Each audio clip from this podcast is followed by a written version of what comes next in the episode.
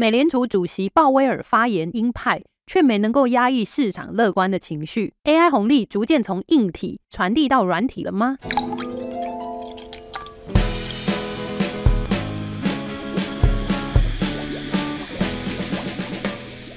各位投资韭菜，你们好，欢迎收听周三居酒屋，我是 Cindy。今天的节目会从上周美国刚度过的感恩节购物季出发，接着看看经济和皮书反映的美国最新经济的现况，还有上周产油国 OPEC 加会议之后对油价后续会有什么样子的影响。接着看到两份和 AI 密切相关的财报，分别是代表硬体半导体相关的 NVIDIA。以及软体相关的 Salesforce。节目开始之前呢，还是要提醒各位注意交易的风险。我们的节目只提供一般建议，并没有考量到您的财务规划。在交易之前，请务必充分了解你所涉及的风险。那我们就开始今天的节目吧。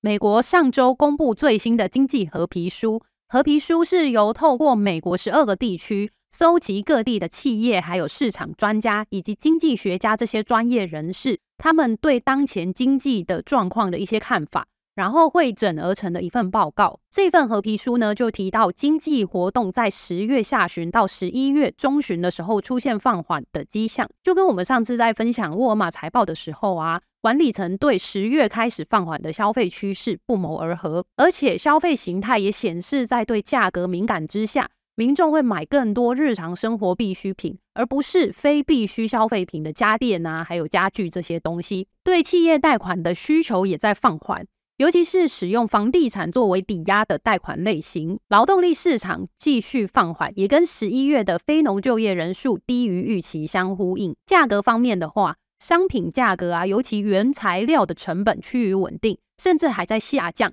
不过，服务类型的价格，像是公用事业和保险的成本，却仍然在上升。对于消费放缓的担忧，刚好可以从上周的感恩节消费季得到解套。因为不管是感恩节之后一天的黑色星期五，还是过一个周末下周一的网购星期一。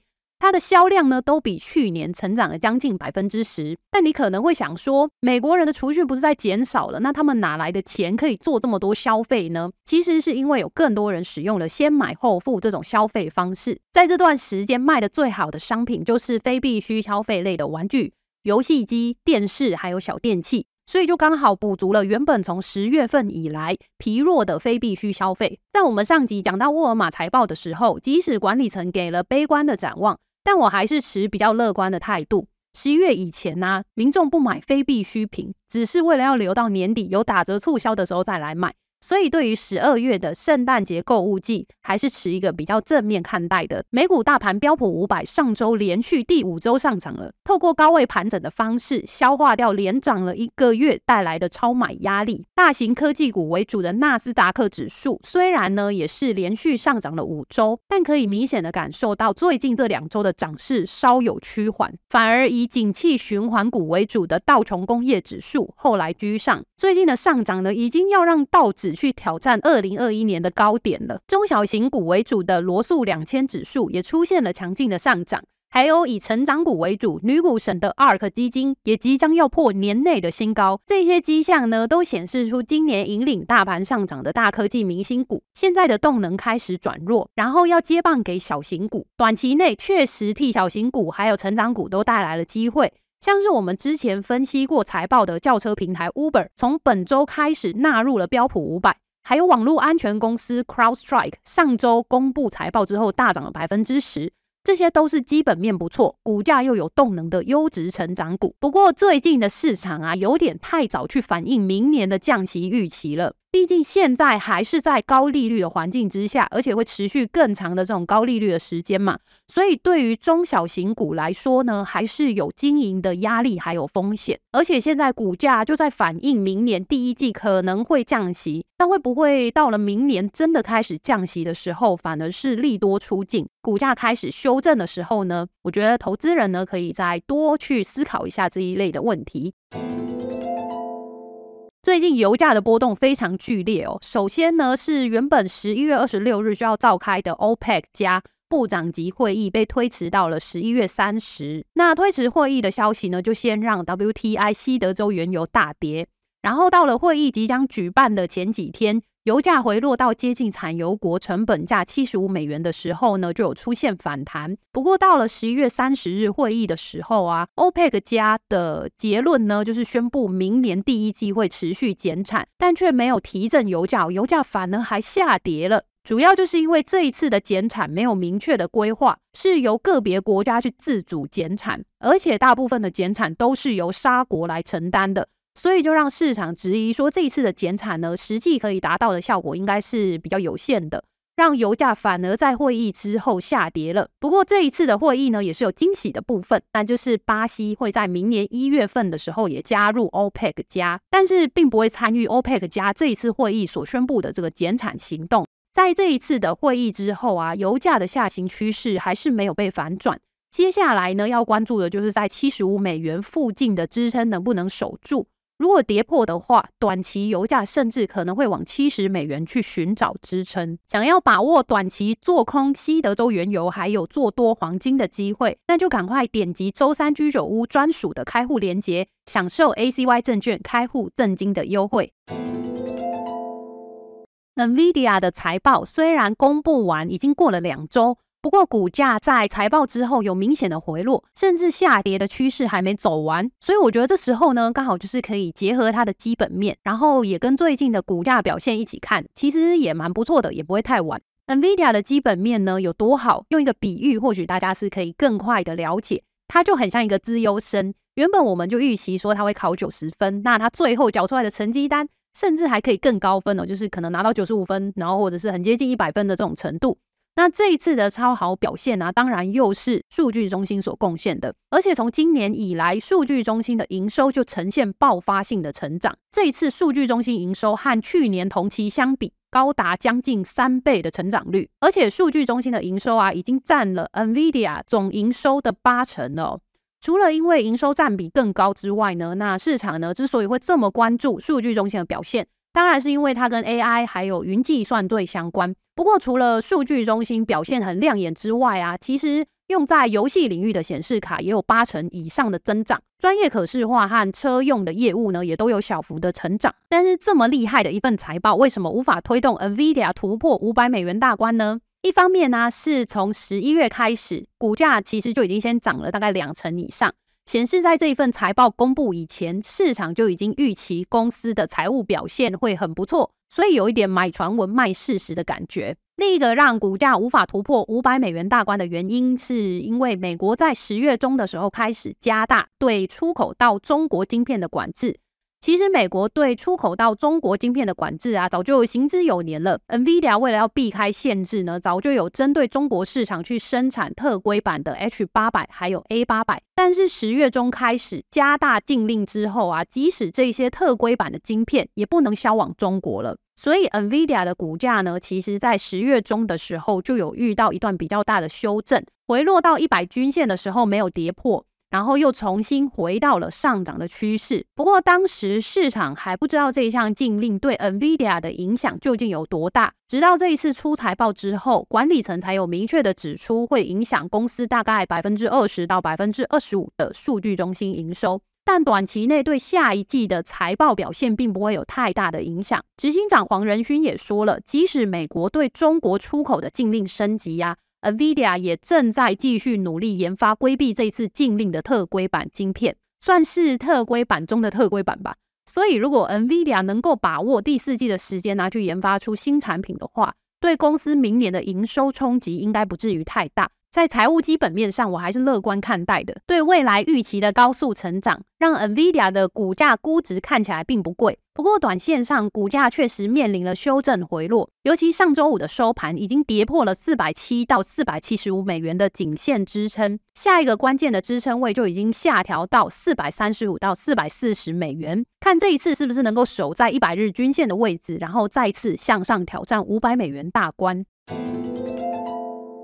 下一家想要分享财报的公司是 Salesforce，中文可以翻成赛富时。它这一次公布完财报之后啊，股价大涨了将近百分之十哦。以一家市值高达两千五百多亿美元，还是道琼工业指数重要成分股的公司来说，我觉得这个上涨的幅度是蛮夸张的。所以呢，就有点好奇，想要来看看它到底就是有哪一些业务表现的特别厉害吗？赛富时是一家提供云端服务的软体公司，主要的业务呢是集中在客户关系管理。也因为是这个产业的领导者，所以它的股价代号呢就是用客户关系管理的英文 CRM 作为它的股价代号。他们的服务涵盖了行销、数据分析，还有售后管理等等。反正就是各种可以提升客户对企业粘着性还有满意度的软体服务，在这个万物都想要搭上 AI 风潮的时代啊，赛富时当然也不落人后。旗下最有名的 AI 产品爱因斯坦 GPT，就是他们跟 OpenAI 合作的企业级 GPT 哦。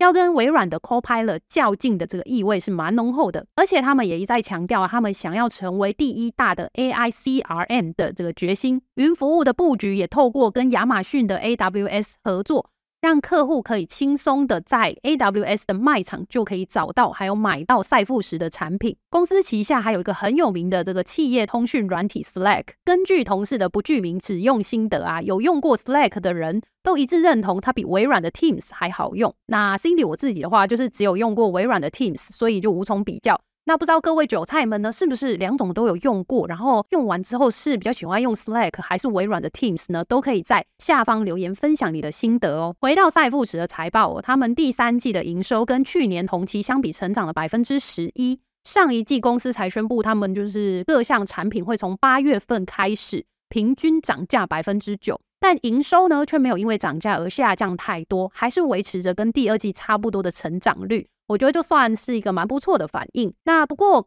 这个百分之十一的成长率啊，和去年动辄百分之二十的成长率相比的话呢，确实是有趋缓很多的迹象。但也是因为这一年多来美联储不断升息带来的负面效应。因为很多公司啊都被迫去减少他们的资本支出，尤其是投入在资讯相关的成本。在富时这一年来，为了要因应增长趋缓的这个营收，他们不能开源，所以就只好采取节流的措施，透过减少费用还有裁员来达到获利的成长。不过，随着升息步入尾声，美联储甚至有可能在明年降息哦。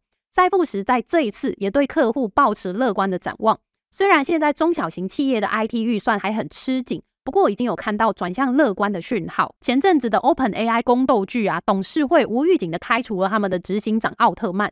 虽然最后的结局就是奥特曼还是回锅回到 OpenAI 了，不过一宣布要开除奥特曼的时候啊，就有很多员工喊着要跟奥特曼同进退。赛富时就赶紧举双手欢迎已经离职的 OpenAI 的研发人员立刻加入赛富时爱因斯坦 AI 的研发团队哦。所以，虽然去年呢、啊，赛富时为了要削减成本进行裁员，但最近呢，也是大手笔去积极延揽各种 AI 人才。就是虽然裁了其他部门的员工，不过还是很需要 AI 相关的人才。赛富时在财报当天大涨百分之十，隔天还继续上涨百分之三哦。不过目前的价位估值上来说，还算是蛮合理的。如果是比较激进的投资人，可以用两百五十美元的这个跳空缺口下缘。来作为止损的点位哦，就是既不想错过上涨的动能，但是又不至于说买在一个太贵的价格。那因为至少目前看起来的话呢，股价还是在相对估值合理的位阶嘛，所以如果是比较中长线的投资人的话，在目前的价位来分批投入也是相对稳健的做法。今天分享的这两份财报啊，刚好就是搭上 AI 这个题材，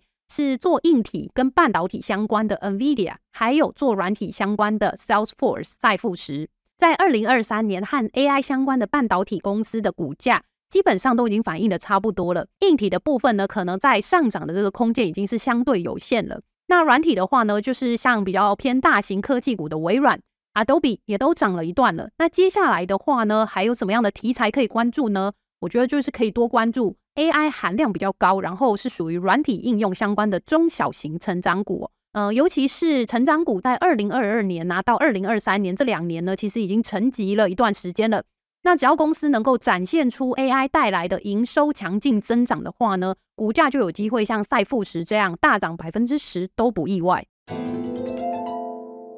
时间来到月初，本周又会公布就业相关的非农人数，还有失业率，以及澳洲央行的利率决议，它会不会又延续十一月的脚步继续升息呢？业绩表现的部分呢、美股第三季的财报其实都公布的差不多了。这周可以关注的有加拿大的运动服饰品牌 Lululemon，还有半导体公司博通的财务表现。各位投资韭菜们，想要听什么热门财经话题？或是哪一家公司的财报，都可以在下方留言取阅。如果觉得每周十几分钟的 Podcast 听不够的话，Cindy 在每周三晚上会有一个小时的线上趋势投资讲座。不想错过当周最及时的投资机会，那就赶快点击下方链接报名参加。